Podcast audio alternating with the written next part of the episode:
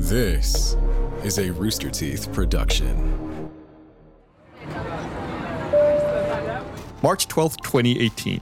US Bangla Airlines Flight 211, a Bombardier Q400 with 71 people on board, is on approach to Kathmandu, Nepal from Dhaka, Bangladesh. The flight is cleared to land on runway 02 but can't find the runway and overflies the airport. The crew begins a turn and spots runway 20 off to the side of the aircraft. The captain begins some very aggressive maneuvers flying over the passenger terminal, almost hitting the air traffic control tower before attempting to land on runway 20. The plane comes in banking at an extreme angle and gets one set of landing gear down before going off the runway, crashing into a berm, and killing 50 people. Why did the pilots get lost? Why couldn't they see the runway? What led the captain to execute such dangerous maneuvers? Find out on this episode of Black Box Down. Hello, everyone. Welcome to Black Box Down. It's Gus and Chris. Hello, Chris. Hello. We are talking about US Bangla Airlines Flight 211 today, flying into Kathmandu, one of the most challenging airports to land in in the world. Oh, well, you just answered one of the questions. it's uh, Nepal in general is pretty mountainous, and uh, the Kathmandu approach and landing is supposed to be incredibly difficult. So I'm just going to clear that up immediately right off the top. Okay. It it, it kind of reminds me of whenever we were talking about uh was it San Francisco airport? Oh, yeah.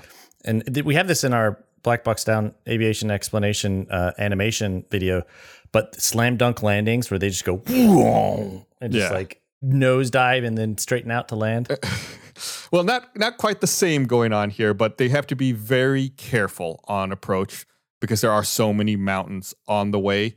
They have to like kind of thread the needle between the mountains in a valley, then you know come out and land at the last second. It can be very tricky. I'll let me make a note here. I'll put down. I'll and you know we post, we follow us on social media. We post supplemental uh, images. I'll post an image of the the map, like the approach procedure for Kathmandu, showing like how they have to kind of like dodge between mountains uh, to uh, to get into land. Want to make sure we talk about that immediately because I know that's probably a question a lot of people are going to wonder about. I think when you think of like Nepal, uh, you think of well, I think of mountains. I think of like Yeah. uh, Mount Everest and Yeah. really mountainous terrain. You can actually see Mount Everest from Kathmandu. Oh, well, I guess you could probably see it from a lot of places because You it's. you can't see it from Austin, Chris. I can tell you that. Well, that's true. So, like we said, this was a an international passenger flight that originated in Dhaka, Bangladesh, and you know flew to Kathmandu, Nepal, not that long ago, uh, March twelfth, twenty eighteen, almost four years ago exactly. So this is a very recent incident, especially for us to be talking about on Black Box Down. You know these these investigations normally take Yeah. a lot of time. This one they had some pretty good clues as to what happened. So uh, we we are, we are able to talk about this one without waiting uh, uh, years and years and decades to talk about it. Well, it's been four years. That's still a while. Still a while, true. So this flight was crewed by Captain Abid Sultan, who was 52 years old. Uh, he was a former Bangladesh Air Force pilot, had over 5,500 flight hours. Bit of trivia, or not trivia, uh, I guess uh, uh, an interesting note here is that the captain had actually resigned from the airline before this flight. what? He'd put in his notice saying that he was going to quit in three months' time. Like he had, you know, given plenty of notice. Uh-huh. But as part of the airline's code of conduct, he was required to continue working until he had officially been discharged. So he'd put in notice, but he was still flying planes. And did he quit in anger? Was he like, I quit? Or is he like, I'm retiring? or, you know, I don't want to spoil too much, but I will say I would think if you quit in anger, you don't say, I'm so angry, I'm going to quit in three months.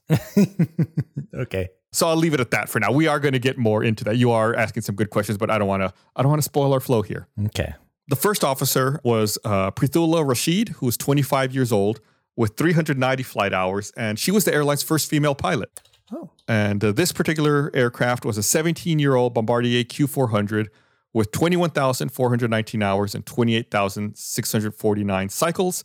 I believe we've talked about these planes before. It's a, a high wing twin propeller plane that can seat 76 passengers. So it's not jets, there's propellers, you know, one on each wing. The wings are up high over the top of the fuselage. 76 passengers? Yeah. So it's not like a huge plane. In the United States, we would think of it as like a regional operator. And you said there were 41 people? 71 people on board. So they were, it was close to full. It was uh, it was the two pilots, two flight attendants, and 67 passengers. Okay. So that totals up 71 people. At 6:41 Universal Time, mm-hmm. Dhaka Ground Control contacted the aircraft and requested its Bangladesh Air Defense clearance number. So, a few weeks before this flight, the Bangladesh Authority made it mandatory for an international flight to have one of these numbers. They call it an ADC, Air Defense Clearance. Mm-hmm. The crew replied saying their number was 2177. However, the ground controller asked again if they had the ADC for Bangladesh. The captain contacted his operations to confirm the number, and the report notes that his vocal pitch and language used during these communications indicated he was agitated and experiencing high levels of stress. The captain is agitated. Correct. Mm. Then after getting the ADC settled, the flight took off at 6:51 UTC. So like that took about 10 minutes for them to get settled. This is just saying that, like, I guess, is there like military operations in the area where they're like saying they have clearance? Yeah, it's just like this is, you know, an approved aircraft to be flying through this region. I can't really give an analogy for it. I can't think of one that you would have here, you know, in the United States, but it's just a number that they have to have that proves everything matches up. This flight is is good to go. Okay. As the aircraft was climbing, the captain overheard another U.S. Bangla aircraft regarding the fuel on board. I believe it was a, one of the ground controllers uh, was calling a different flight. They were calling U.S. Bangla 287 and asking Bangla 287 what their remaining fuel on board was. And even though this communication was with another flight, for some reason the captain assumed this message was for him, for flight 211, and he engaged in conversation with the operations staff. And this communication between operations indicated he was very much emotionally disturbed and experiencing a high level of stress. Like he got really mad at them. Like he was screaming, like, why do you need to know my fuel remaining on board? Oh my. Whoa. I'm gonna have you fired. Like when I land, I want you to give me in writing why you bothered me. You shouldn't be contacting me unless I contact you. Like really, Wow. like really, really angry uh, And they were exchange that he has. And yeah, they're like, we're not asking you. We're asking 287. Have a good flight, you know, which makes him even angrier. so it was just like a weird exchange. Like he he was obviously on edge, right? Like he hears Yeah. something and he thinks it's intended for him. It's like they're no one's even talking to him. It's like, dude, dude. It's like, Just chill. relax, relax. After that, the flight continues. They establish contact with Kathmandu Control at 7:52 Universal Time, and about 15 minutes later, the first officer requested descent clearance and was instructed to descend to 16,000 feet, and was told to expect an approach time of about 8:26. At 8:11, the Kathmandu approach instructed the flight to descend to 13,500 feet and hold over the GURAS waypoint. And we've talked about these waypoints before. They're just navigational waypoints that planes use. And you know, all Kathmandu is telling them is you know descend to 13,500. When you get to the GURAS waypoint, hold there. Do like a holding pattern, do a circle or something. Because Kathmandu, like I said, it's a very narrow approach. It's uh-huh. kind of busy, so this it's a common thing when you're flying into Kathmandu. You might have to hold for a bit until things get you know cleared up and you're able to Yeah. go in and land. Get in line. Exactly. Crew acknowledges the hold. They insert the hold command in the flight management system. Everything's going like normal. At 8:13, which is 2 minutes later, the crew were instructed to reduce speed and descend to 12,500 feet. And a few minutes later, they were told to descend to 11,500 feet and they were cleared for a VOR approach to runway 02 and to maintain minimum approach speed. So essentially what they're getting told now is like, "Oh, don't worry about the hold. We're going to be able to get you straight on in." Okay. you know, even though they've programmed the hold, it sounds like they don't have to worry about it. They're gonna they're gonna be able to go straight in on their landing. The two pilots were having an unnecessary conversation and they forgot to cancel the hold instruction in the flight management system. So when they reached that GURAS waypoint, the plane started to enter a left holding pattern. Because remember, like I said, they programmed this hold into the flight management system. So the computer thinks that it's still active. So it starts entering the hold. Both pilots notice that it happens and they notice immediately. The captain started to correct the flight path. And air traffic control also calls them and alerts them, like, hey, you're not holding, are you? You're cleared direct in. So, you know, they they catch it right away. Uh huh. The captain turns to a heading of 027 degrees to intercept the 202 degree radial inbound to the airport. So they know that this hold is going on, so they kind of override it. The captain, you know, tells the plane to head at 27 degrees to head continue heading towards the airport. Okay. The aircraft crossed the 202 radial. So these VOR radials, they're like spokes out of a wheel. So when I say they crossed the 202 radial, it means like from the VOR, they cross at the 202 degree mark coming out from it. Kind of like if you draw a long line out from it. Okay. It's just the like I said, they're on a VOR approach. It's just the way the VOR works when you're navigating with it. All so right. they cross that 202 radial when they're seven miles out from the Kathmandu VOR, but they continue to fly on that 027 heading. They don't like intercept it and continue into the airport. So wait. So you're saying they don't like they should go down. Right. So they once they hit that 202 radial, they should uh-huh. turn on it and they should follow that radial all the way into the airport because that'll take them straight to the 02 runway. Oh, okay. So this is like how they navigate where to land. The spoke system. Yeah, the, the, the VOR isn't necessarily strictly for landing, but in this case, it is a VOR landing, so it is being used to like tell them where to land. Okay. So they, instead of like hitting that radial and turning in on it, they just keep going past it. Okay. and they keep going on that 027 heading. So as a result of this, they flew northeast of the airport and they continued in that direction until 827. The Kathmandu tower alerted the crew that they were cleared for runway 2 and that it looked like they were setting up for runway 20. And remember, we've talked about this before. Runway 02 and runway 20 would be the same runway, just in different directions. Yeah. Runway 2 is heading north and then runway 20 is kind of heading south. yeah. Okay. Because they've yeah they've flown past the airport, so the tower's like, uh, "You're cleared for runway two. Uh, it looks like you're setting up for two zero. Then two minutes later, the tower asked what their intentions were, and the captain replies saying they're going to be landing on runway two, even though they've passed the airport. So at this point, like they would need to pass the airport again, turn around, and then land towards the north. Or they could just turn around and just land on the same runway and it'd be called 20, right? Correct. But you know, if they're if they're landing planes on runway two, there's a reason for it. Typically, typically the winds are going to favor that runway. Mm. So if they try to land on two zero, they might have a tailwind, which would make them come in faster Yeah. and take longer to stop. So not favorable. You always want to try to land into the wind. So the flight then made an orbit to the right, and the controller instructed them to make a downwind for runway two. So like basically fly parallel to it and report when sighting of a Buddha Air aircraft on final. So, you know, as they're coming, they're flying down past the airport, air traffic control says, let us know when you see this other airplane that's on final, they're about to land. However, instead of getting onto that downwind leg parallel to the runway, the flight continued on the orbit to the right, heading west towards the northwest end of runway 20. The controller then instructed the aircraft to remain clear of runway 20 and to hold in their current position because, like I said, that other plane, the Buddha Air aircraft, was landing on 02. Wait, so they they gave their runway to someone else because they were Right. Yeah, because they should already be on the ground at this point. There was mm-hmm. another plane behind them that that other plane is now landing. So now the air traffic control is worried. They don't want this Bangla Air flight trying to land on 20 mm-hmm. while the Buddha Air is landing on 0 2 because they're going to hit each other head on on the runway if they do that. yeah. So that other plane, that Buddha Air, landed at 832. Then the tower tells Flight 211 that gives them the choice. They can either land on 02 or 20. But Bangla Air makes another orbit to the right. So they're just kind of flying around, like kind of circling away from the airport for some reason. While the plane was turning towards the southeast, the captain reported he had the runway in sight and requested the tower for clearance to land. Uh, runway 2? So that's a good question.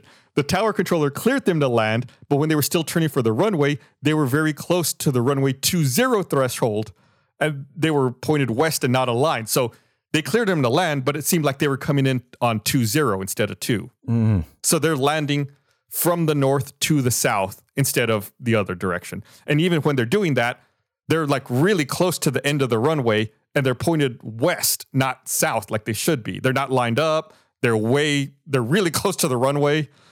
And, you know, people on the ground, they can see that the plane is maneuvering really close to the ground and it's not aligned with the runway. It's, you know, it's like buzzing houses and buildings in the area. Oh. The controller became alarmed, right? This is Yeah. not normal and tells them takeoff clearance canceled, even though he meant landing clearance canceled. This, he can't believe what he's seeing. Yeah. You know, he's he's telling him, wait, cancel, don't don't land, but he's saying takeoff clearance. He's just so flustered at this. Yeah. Cuz and he can see this, right? Uh, he might be able to see it at this point. If they, yeah, if they're at the end, if they're at like the threshold of 2-0, he can probably see it. Okay. But if he couldn't see it then, he definitely could see it next because over the next 15 to 20 seconds, the aircraft pulled up in a westerly direction with a very high bank angle. It turned left, flew over the western area of the airport, and continued in a southeasterly heading. It buzzed past the tower, like to the point where it got so close where people in the tower ducked and got on the ground Oh. because they thought that the plane was going to hit the air traffic control tower. So that's why I know I know they can see it because people were diving to the ground in the tower.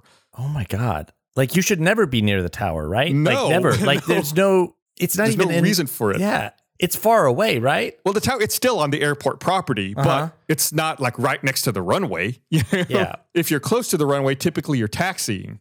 Or, you know, if you're landing, you're out by the runway, you know, landing or taking off. You shouldn't be buzzing the tower. It's not Top Gun. I was about to say, I was, I was thinking Top Gun. I was like, is he like Top Gunning them, like trying to scare them? Like, oh, you don't tell me where to land.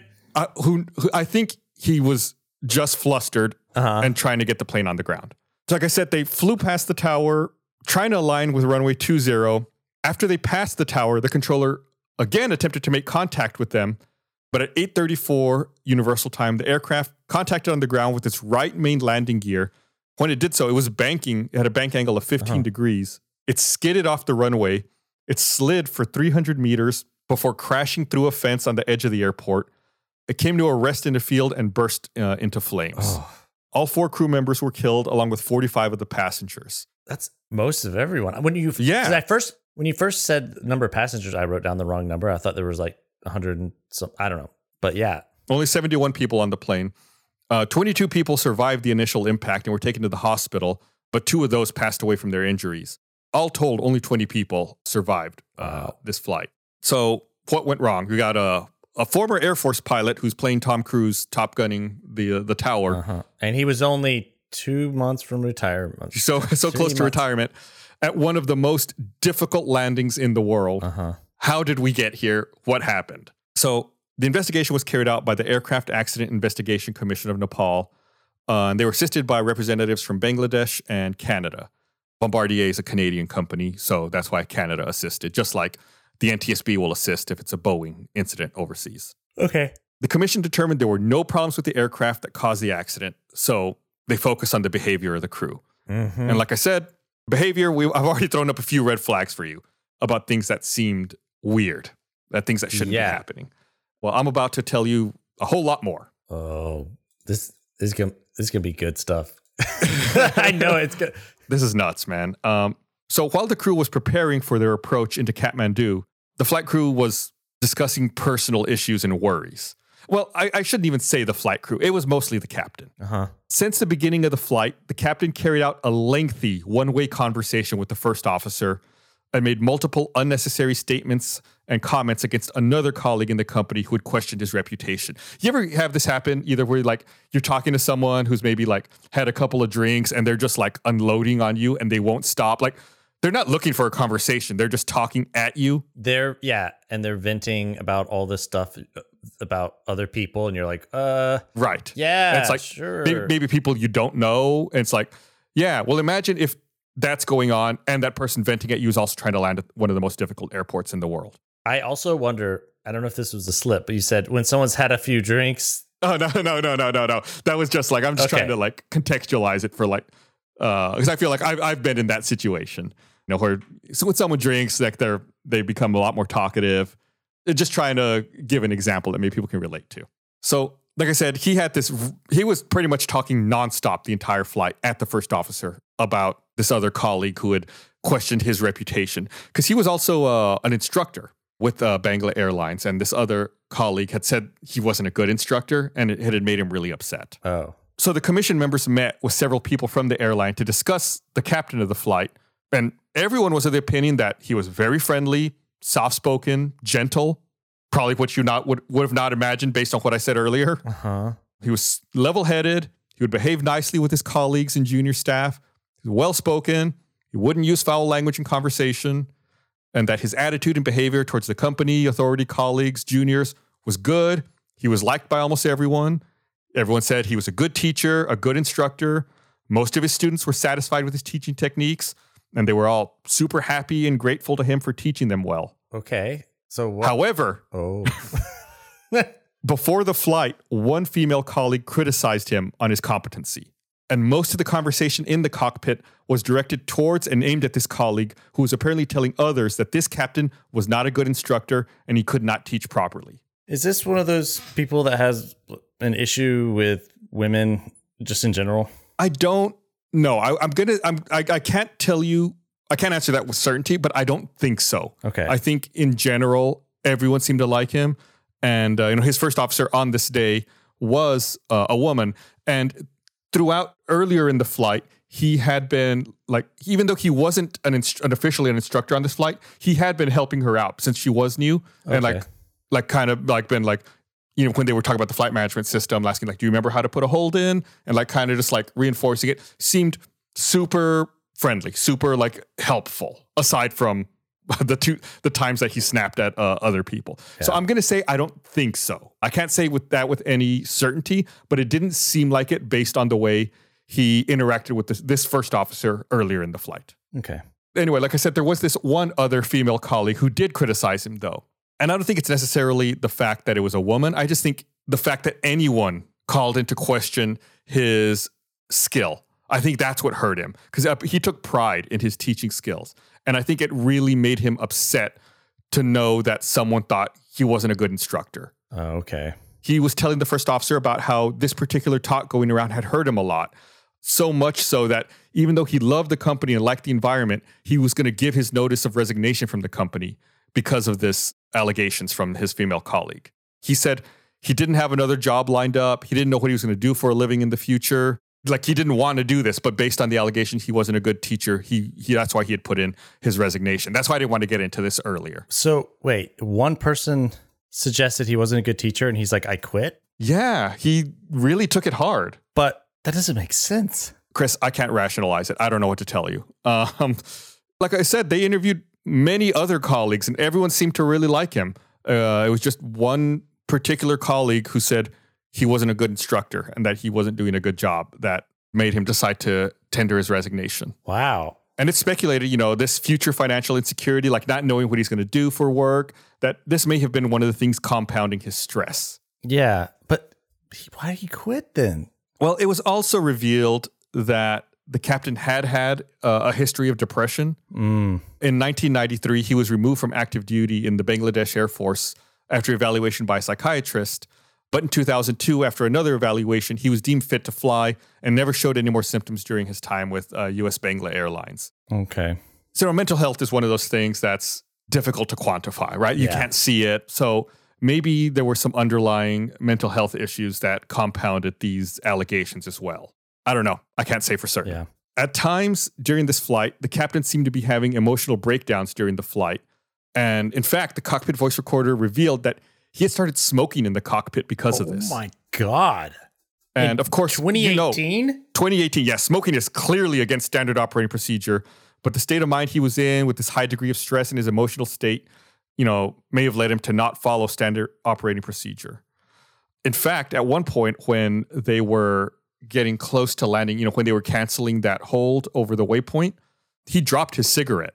And, you know, both pilots had to like look around and try to find it because they didn't want it to start a fire. Yeah, that's that's that's great. I mean, did anyone say anything like, "Uh, sir, you're not allowed to"? Well, no one could see. It's just, you know, the captain and the first officer. Did she say anything to him? No, she didn't. I think, you know, she was silent a lot of the flight because he was just like talking and venting at her. And, you know, she was very junior at the airline compared to him. You know, she didn't have nearly as many hours. And, you know, like I said, he was an instructor, obviously superior. So, uh, no, she, as far as I know, she did not say anything. Okay. Diversity is great, including in your financial portfolio. Why not think about cryptocurrency? Backed by the world's leading investors, Coinbase keeps your portfolio safe and secure while adding some crypto into your mix.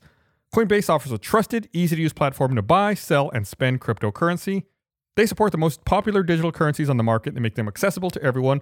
They offer portfolio management and protection, learning resources, and a mobile app so you can trade securely and monitor your crypto all in one place. Millions of people in over 100 countries trust Coinbase with their digital assets. Whether you're looking to diversify or just getting started or searching for a better way to access crypto markets, start today with Coinbase.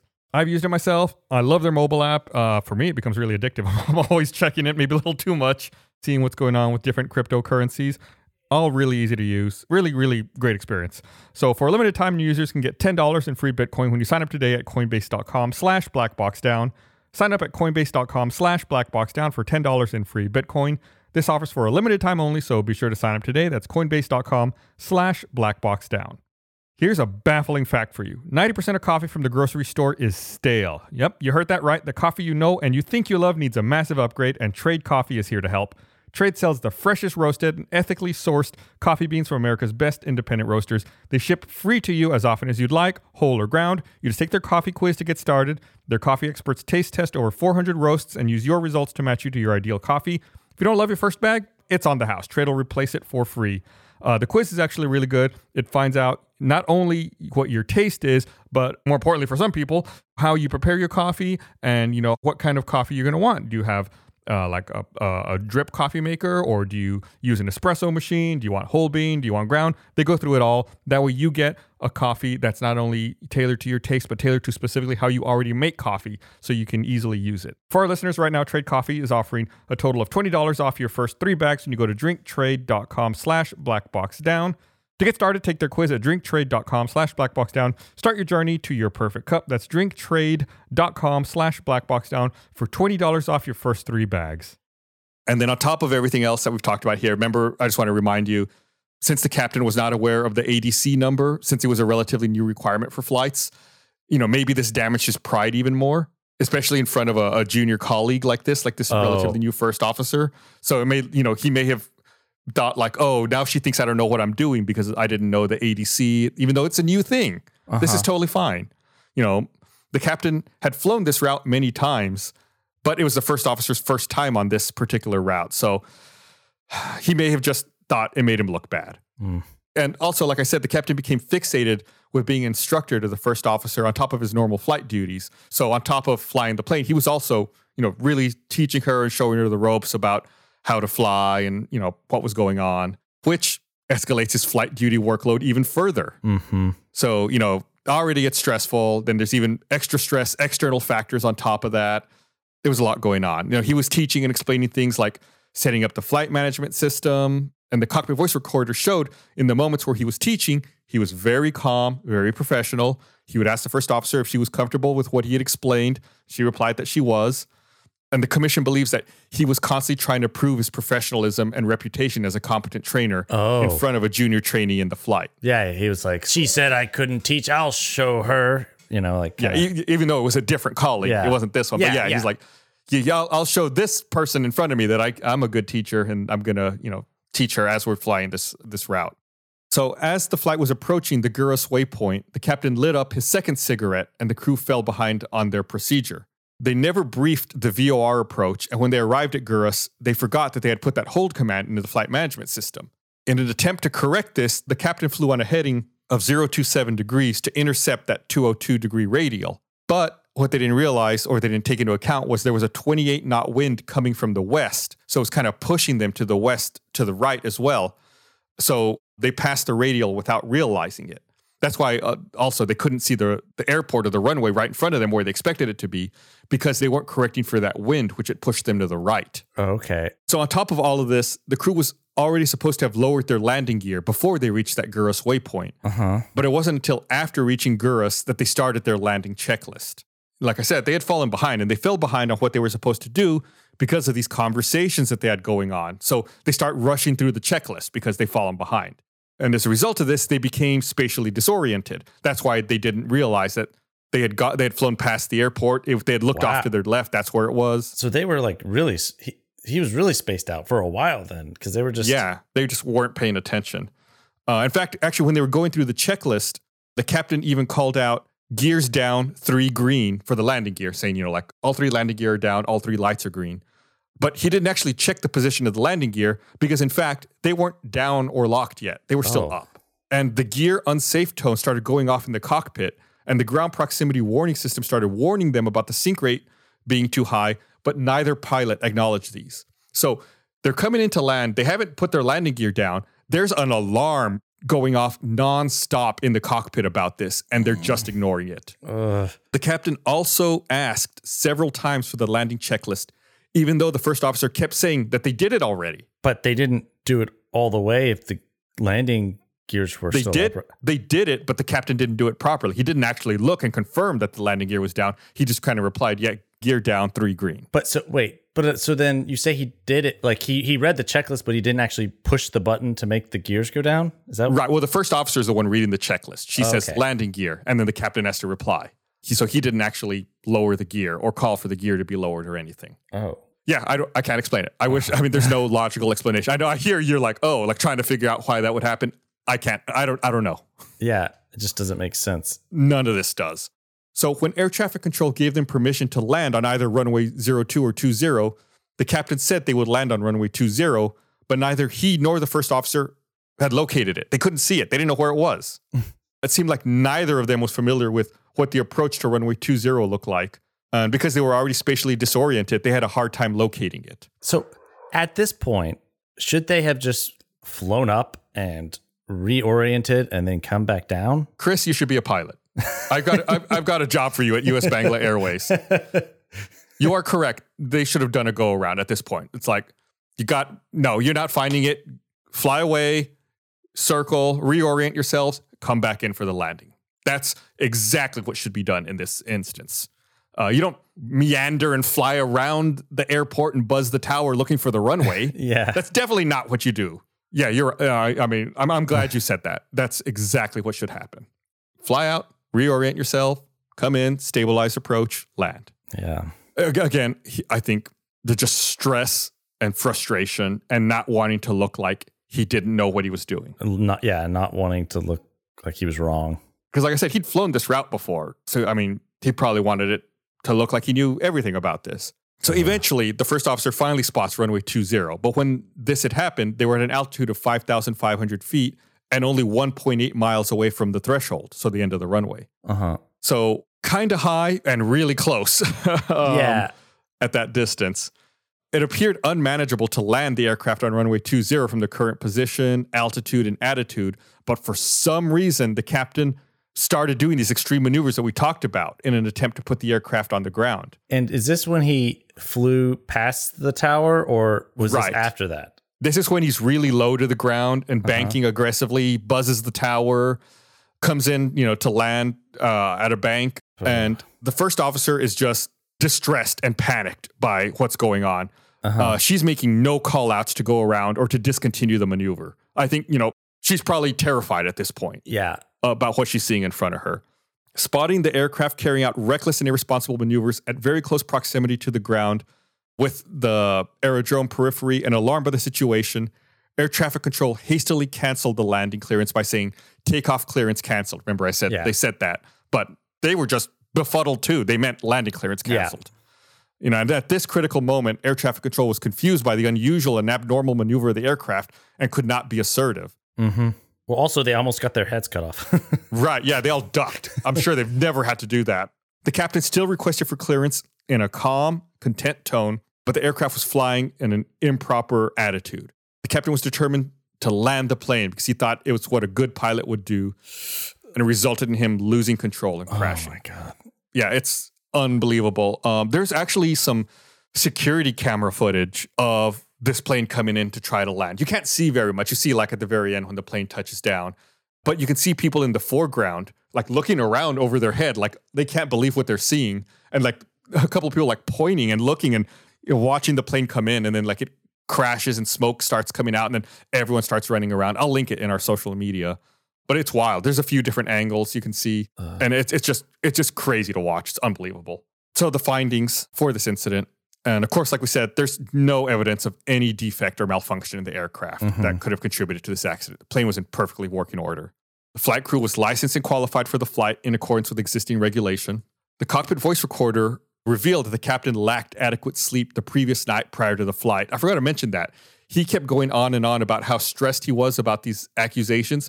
He said that he got no sleep the night before. Oh. So he was also sleep deprived on top of everything else. Yeah, and you're not supposed to fly. Correct. If for some reason you're a pilot and you like is there like a you just say, "Hey, I had an issue and I wasn't able to sleep." They just find a replacement, right? Like Right. that's just they have to, right? Yes. There's a, in the United States, in the Aeronautical Information Manual, there's a, a personal checklist that pilots are supposed to use to assess their fitness to fly. It's called the I'm Safe Checklist. You know, Chris, you coined the term PLA, pilots love acronyms. Every letter in I'm Safe stands for a different thing you're supposed to analyze in yourself if you're a pilot. Mm. illness, medication, stress, alcohol, fatigue, emotion. So F, fatigue. Have you had adequate sleep, adequate nutrition? You know, he should have failed the personal I'm safe checklist just on that alone. Yeah. Not counting the S in stress or the E in emotion. Yeah. So just going through the I'm safe checklist, he should have disqualified Wait, himself. what did he have of the I'm safe? Let's what did it say? Well, he had no illness. Uh, he was not taking any medication, had no alcohol. So he was 50%. He was halfway there. He's I'm a AMA. The captain had operated to Kathmandu several times. However, the first officer was operating this sector for the first time as active crew. Like we said, he'd been here a few times, it was her first time. Cockpit voice recorder and eyewitness accounts of the passengers confirmed the captain was smoking in the cockpit during the flight. Hmm. Neither of the pilots had practiced visual landings on runway 20 in the simulator. The captain was engaged in unnecessary, unprofessional, and lengthy conversation, even in a critical phase of flight, thus violating all norms of a sterile cockpit. We've talked about this before. In certain phases of flight, you're supposed to have a sterile cockpit where you only talk about flying the plane. Know, Yeah. your taxi, takeoff and climb to altitude, and then descending to and landing. You know, you're only supposed to talk about what you need to do in order to fly the plane safely. Yeah. Steep crew gradient and higher authority of the captain probably prevented the first officer f- in assisting and being more assertive in significant phases of flight, like approach and landing. Like we said, she probably deferred to him since he was much more senior and an instructor. The captain did not provide his smoking habit and history of depression in the last medical self-declaration form. He so the like the mental health checklist for US Bangla Airlines, all the mental health stuff was self-reported. There was no like doctor's clearance required for that. Mental health is a very difficult topic for um, airlines and pilots to deal with. I think it's like one of the biggest complaints pilots have about the FAA here in the United States is the way that the FAA deals with depression and mental illness and how that is um, taken care of in medical, like in these medical declaration forms. But in this case, and with US Bangla Airlines, any of these mental health issues would have had to have been self-reported. And he he did not report them. He didn't report his history of depression and his problems with that in, when he was with the Air Force. So, and, and you're saying that people have issues with it, the FAA because it is only self-reporting, or Well, the problem is that the FAA has a very unilateral approach to it. Mm. If there's almost any hint of mental illness, they'll disqualify a pilot from flying. oh, Even if you have to take medications for things like depression, there's a lot of medications that in the remember in the I'm safe checklist M medication. There's a lot of medications for mental health that would disqualify you from being able to fly. okay. So because it's so binary in there, it's like people don't even want to hint at any issues or seek help for anything because they're afraid they might get disqualified. Exactly. Versus actually like treating addressing the something- yeah. problem. Yeah. it's a it's a really tricky issue that the FAA has kind of really dragged their feet on, and people suffer needlessly because of this. Like Mhm. we th- th- those rules just need to be updated. That's Yeah. not the core of this episode, but I felt it relevant to provide some context Mm-hmm. for you know things that pilots here in the United States face as well. So while teaching the first officer, the captain was very calm and professional, but while talking about other issues, he seemed emotionally disturbed. Mm. It's evident there were a number of standard operating procedure violations during the flight by the cockpit crew. The flight crew had not been briefed about the recent requirement of the Bangladesh ADC, that's that number we talked about early in the episode. The VOR approach procedure for Kathmandu runway 02 was never briefed and followed properly. So normally, you know, when they're coming into land, they brief what the procedure is going to be, what they're going to do, and then they do it. That way, they, you know, mm-hmm. there's no surprises. They didn't even brief the procedure. The aircraft continued descent after the missed approach point instead of following the standard missed approach procedure. That's that's kind of what you said. Standard procedure is probably go around, hold, come back in and try again. But they they kept going. Mm. Gear unsafe tone and ground proximity warning system warnings continued, but both crew never noticed or they neglected the warning. The captain seemed to have lost situational awareness. He did not realize that they had crossed the VOR and he was under the impression that they were still behind it. Like we said, they crossed that radial and they had no idea. Yeah. That's why they couldn't find the airport. The loss of situational awareness hindered the consciousness of the captain to execute a go around to gain altitude for a wider vision and better ground orientation at any time during the conduct of visual flight at low heights. During the final phase of the visual landing, the aircraft was flown manually at a very close proximity of the runway with a high angle bank of approximately 30 degrees in order to align with the runway. Like I said, they were banking as they were coming in to try to land, which That's crazy. It's an unstable approach. Should not be doing that. So he's like turning and landing, right? Like, Right. Or like banking, like rolling. yeah. Considerable amount of centrifugal force persisted at this time due to the high degree of bank angle, rapid descent rate, and excessive threshold speed, with apparently inadequate inner rudder input to generate sufficient centripetal force as a countermeasure to centrifugal force. So they're just uncoordinated. They're just mm-hmm. flying like crazy. Even in the last moments of flight, the captain had a fixation to land at any cost, and he never considered a go around procedure, even after realizing that flight was not configured to land. Uh, one of the reasons could be him trying to prove to the first officer he's a very competent pilot and would be able to safely land the aircraft in any adverse situation. No, no, we should not be doing that. It's yeah, you're not there to prove something. Yeah, you should just be doing it by the book. That's what you should be proving. Uh, shouldn't be in this situation to begin with. The Accident Investigation Commission determines that the probable cause of this accident is due to disorientation and a complete loss of situational awareness on the part of the crew member. Contributing to this, the aircraft was offset to the proper approach path that led to maneuvers in a very dangerous and unsafe attitude to align with the runway. Landing was completed in a sheer desperation after sighting the runway at very close proximity and very low altitude. There was no attempt made to carry out a go around when a go around seemed possible until the very last instant before touchdown on the runway. So, like you said, at any point they could have done a go around. Up mm-hmm. until the time when they touched down onto the ground, they could have done a go around. And the only reason they couldn't go around once they touched down is they immediately went off the runway and crashed. yeah. So contributing factors include poor CRM between the crew. We've talked about this repeatedly. CRM, you know, Yeah, crew yeah. resource management or cockpit resource management. This has been such a game changer in aviation, made things so safe. They had poor CRM. Yeah. Oh, yeah. Well, she it sounds like the one younger, the less experienced one. She was didn't even speak because she felt like he was I don't know berating everyone and screaming. You know, like Yeah, he he was. Yeah, it was probably just an awkward situation where she just wants to fly. You know, she just Yeah. wants to to to get there. She wants to do her job. They also failed to arm the VOR to intercept the desired radial, which is why they flew past their VOR radial. Failure to adhere to the standard operating procedure, failure to perform proper briefing. We talked about that. They didn't brief their VOR landing or the VOR approach.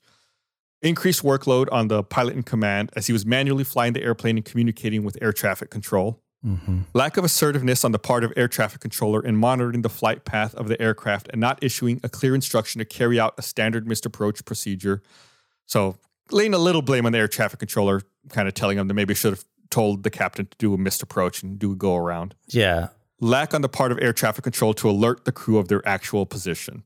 Now we have uh, our recommendations here as a result of this incident. Before the renewal of license of any permanently grounded pilot due to a medical reason, a thorough periodic physical and psychological status should be assessed. A system should be adopted so as to monitor the medical condition closely in all subsequent medical examinations as well. So, if someone gets grounded for a medical reason, there should be periodic physical and psychological follow ups to, uh, to make sure they can continue to fly. Because, like I said, he got grounded in the Air Force. So, should have just done some more follow up to make sure he was okay. yeah, The operator should give emphasis to the proper and effective implementation of CRM in the company. The operator should establish a system to ensure the proper implementation of standard operating procedure in all phases of flight. The operator should establish an effective mechanism to monitor and assess mental status of the crew in regards to professional development, financial issues, as well as personal and psychological issues. The operator should establish and implement a policy to deroster any crew member found to be stressed, fatigued, or emotionally disturbed. The operator should revise their training process to include a circling approach for runway 20 Kathmandu on the simulator. Because remember, they turned around, they tried to land on runway 20 as well. I have a question. Do pilots train on specific airports? Like you were just They saying, can. is it like specific? Like, oh, you're going to be flying on this one a lot. Here's some run some tests, or is or it, if it's or in this case since it's kathmandu it's particularly difficult yeah you know these are people who are going to be flying in and out of there fairly regularly i can't say with any certainty but i would not be surprised if they mm. don't have to have specific simulator time practicing the approach and landing into kathmandu okay? the operator should reassess its pre-flight briefing to ensure that a proper pre-flight briefing to the crew by the dispatcher has been conducted at the appropriate time i think this would have helped alleviate some of those adc uh, issues early on before they took off the operator should encourage the crew members to be specific regarding their medical issues and habits in the medical self declaration form. The operator should reinforce firm policy regarding no smoking in the flight and have a system in place to monitor it proactively and take actions accordingly. Strengthen the capacity of the air traffic control by developing the appropriate training program so that they become more assertive when handling the traffic and issuing clearances to such traffic, especially in the event of the abnormal or emergency situations. I guess just trying to make air traffic control more assertive Yeah. so that they would have told the captain, Yeah, go around, don't land. give them. What are you doing? Yeah, more like authority and more? I don't know. hmm Air traffic control to be more vigilant and shall visually look out for the aircraft after the landing clearance has been issued in VMC, uh, visual meteor- meteorological conditions. So I guess just look out physically look up from your screen at the planes as they're coming in to land. At the time of this accident, it was actually the deadliest aviation disaster involving a Bangladeshi airline and the deadliest incident involving the Bombardier Dash 8 Q400.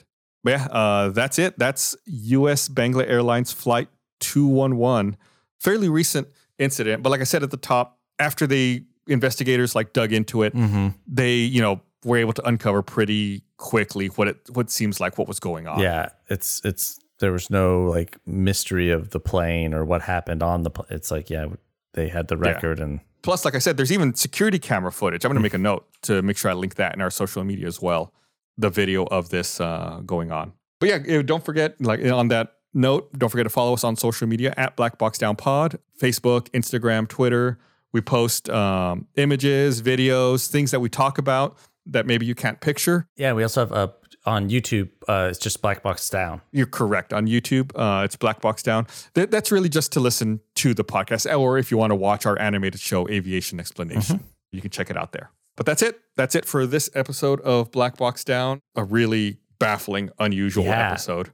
I, I, I, hmm, I'm, I don't know whether to bring this up or not. Uh, I'll, I'll mention it. Bring it up. At the bottom of the report, Dennis put this in my notes here.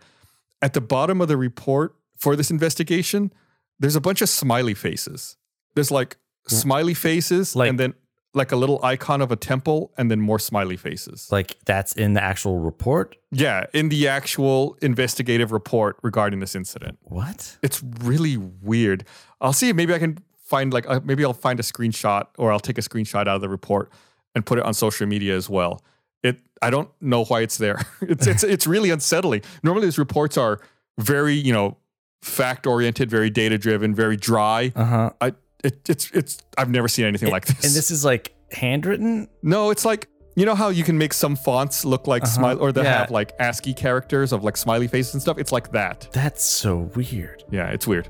Anyway, we'll be back again next week with another episode. So until then, stay smiling. oh man.